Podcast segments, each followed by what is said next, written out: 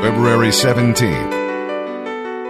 Our reading in the New Testament today will be from the book of Mark, chapter 2, verse 13, through chapter 3, verse 6.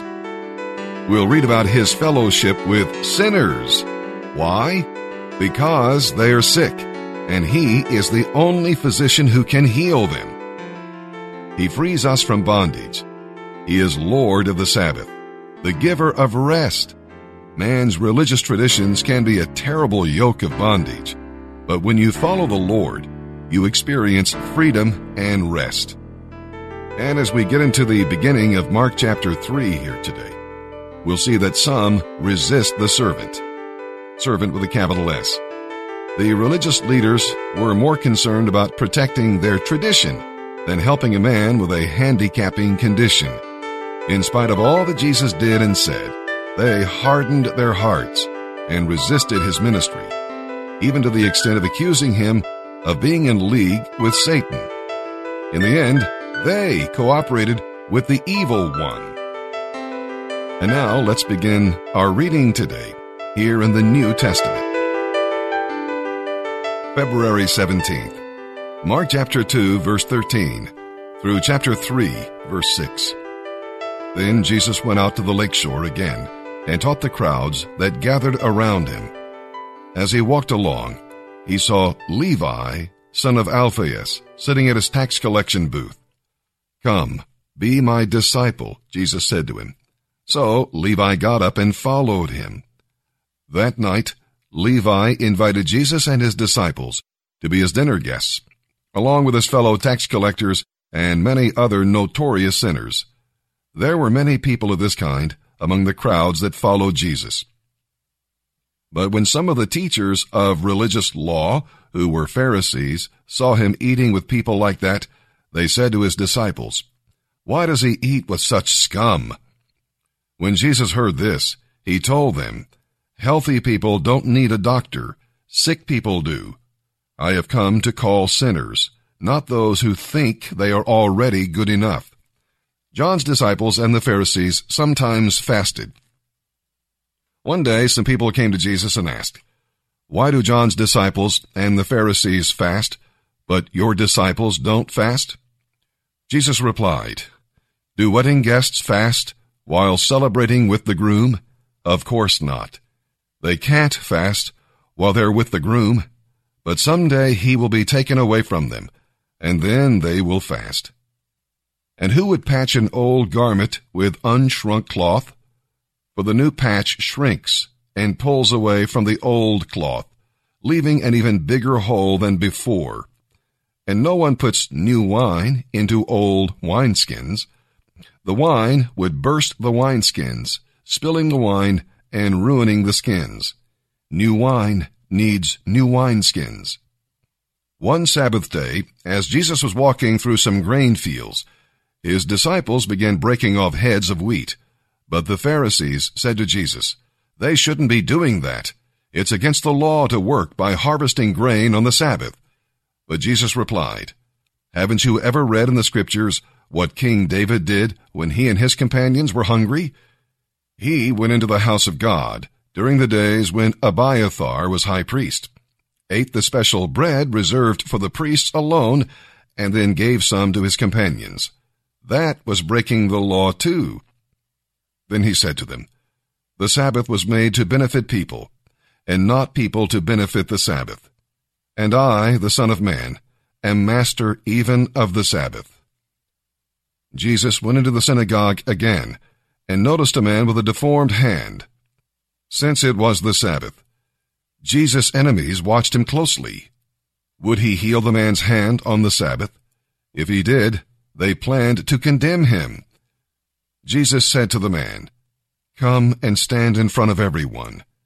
Then he turned to his critics and asked, Is it legal to do good deeds on the Sabbath, or is it a day for doing harm? Is this a day to save life or to destroy it? But they wouldn't answer him. He looked around at them angrily, because he was deeply disturbed by their hard hearts. Then he said to the man, Reach out your hand. The man reached out his hand, and it became normal again. At once the Pharisees went away and met with the supporters of Herod to discuss plans for killing Jesus. Psalm 36, verses 1 through 12. Man's wickedness. David had seen a good deal of life and knew what human nature was like. He knew his own heart as well, but in this psalm he shared a special oracle that God gave him. We'll read about God's faithfulness. God can be trusted always to do what's right, and the safest place in the world is under his shadow in the Holy of Holies. We'll also read about the believer's blessedness. God satisfies his people with the water of life and the light of life. He protects them from the enemy and provides for every need. The word pleasures in verse 8 is Eden in the Hebrew. When you dwell in God, you are in paradise.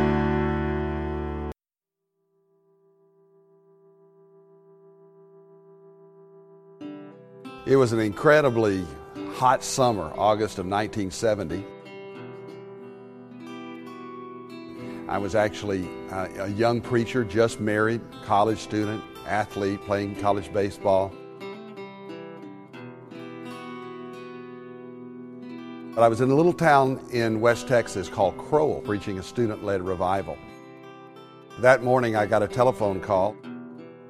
What I got at the end of that call was not what I expected, certainly ever imagined, and that was my brother telling me that our father had been injured. And I said, Injured? How injured? And he said, Well, a shoplifter has hit him. I said, Hit him? What do you mean hit him? He said, With a hammer. My dad, who was a hardware store manager, tried to apprehend a shoplifter, and it turned into a scuffle and a man picking up a hammer and beating my father with this hammer. My father was lingering between life and death and in Harris Hospital in Fort Worth, Texas, and of course I needed to get there as soon as possible. There was my father laying between life and death. He never regained consciousness for 10 days. And uh, we waited and waited and waited and prayed and prayed and prayed and expected and believed that uh, he would rise again, but it just didn't happen. I went down into a little chapel at the hospital there and began to pray and ask God all the kinds of questions that you would expect that we would ask in the response to a tragedy. Questions like, How could this happen? Why did this happen? Why my dad? Why our family? But my dad was my hero and in my mind indestructible, and my mind sort of just hurried through the 20 years of my life and growing up with this man, strong and vibrant, a Christian gentleman, and now he's gone. And my mother is grieved, our family is brokenhearted, and what do you do? What do you do now? What do you do next? And so I just prayed. And I can't tell you exactly what happened to me in that room, but I know something very powerful and, yes, very wonderful happened to me in that little chapel uh, about 10:30 in the evening, all by myself, because the presence of God just invaded that place in my life. I realized that we were up against something bigger than ourselves. This wasn't just a normal occurrence, but we sensed the power of darkness. I was a young preacher and didn't know much about spiritual warfare or spiritual powers or the supernatural. But I realized that something very dark was at work in this situation with my dad and now in the world. I realized that there was a greater force in the world. And it was beyond us, it was beyond me, it was beyond anything that we could imagine. It was an unseen world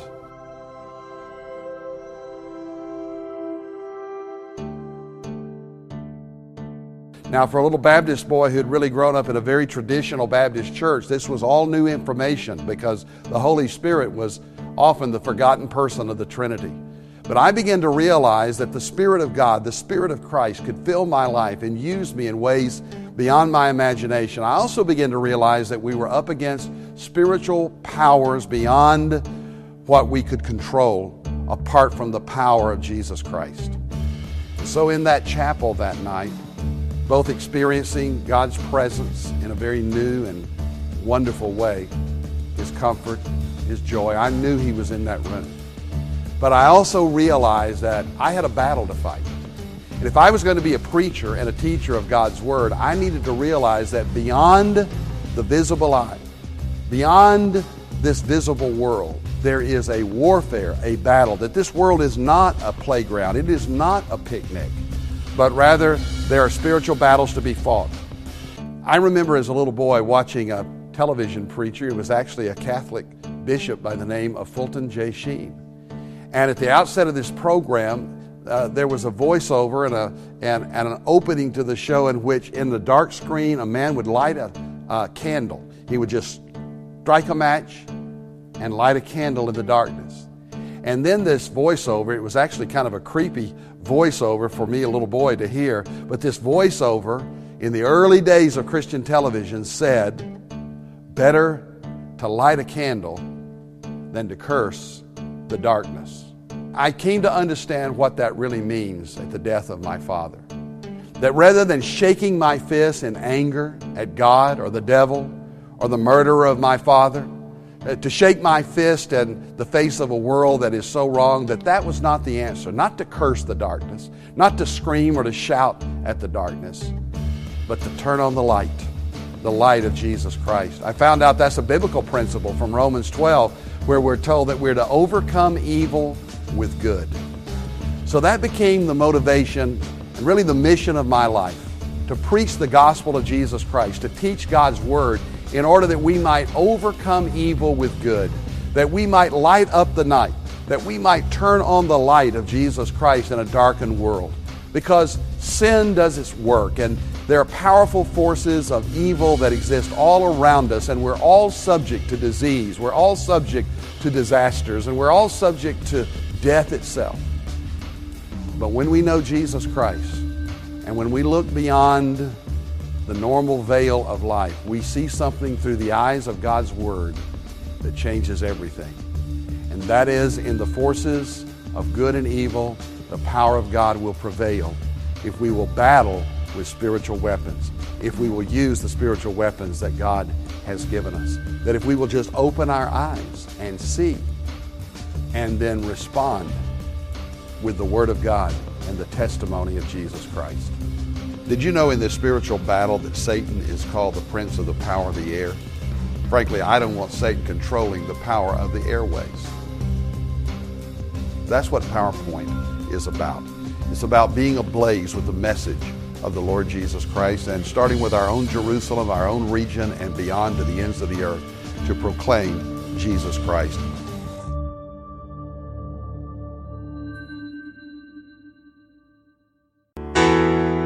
Psalm 36, verses 1 through 12. For the choir director, Psalm of David, the servant of the Lord. Sin whispers to the wicked, deep within their hearts. They have no fear of God to restrain them. In their blind conceit, they cannot see how wicked they really are. Everything they say is crooked and deceitful. They refuse to act wisely or do what is good. They lie awake at night, hatching sinful plots. Their course of action is never good. They make no attempt to turn from evil. Your unfailing love, O Lord, is as vast as the heavens. Your faithfulness reaches beyond the clouds. Your righteousness is like the mighty mountains. Your justice like the ocean depths. You care for people and animals alike, O Lord. How precious is your unfailing love, O God! All humanity finds shelter in the shadow of your wings. You feed them from the abundance of your own house, letting them drink from your rivers of delight. For you are the fountain of life, the light by which we see. Pour out your unfailing love on those who love you. Give justice to those with honest hearts. Don't let the proud trample me. Don't let the wicked push me around. Look, they have fallen. They have been thrown down, never to rise again. Proverbs 10 verses 1 and 2. The Proverbs of Solomon. A wise child brings joy to a father. A foolish child brings grief to a mother. Ill-gotten gain has no lasting value, but right living can save your life.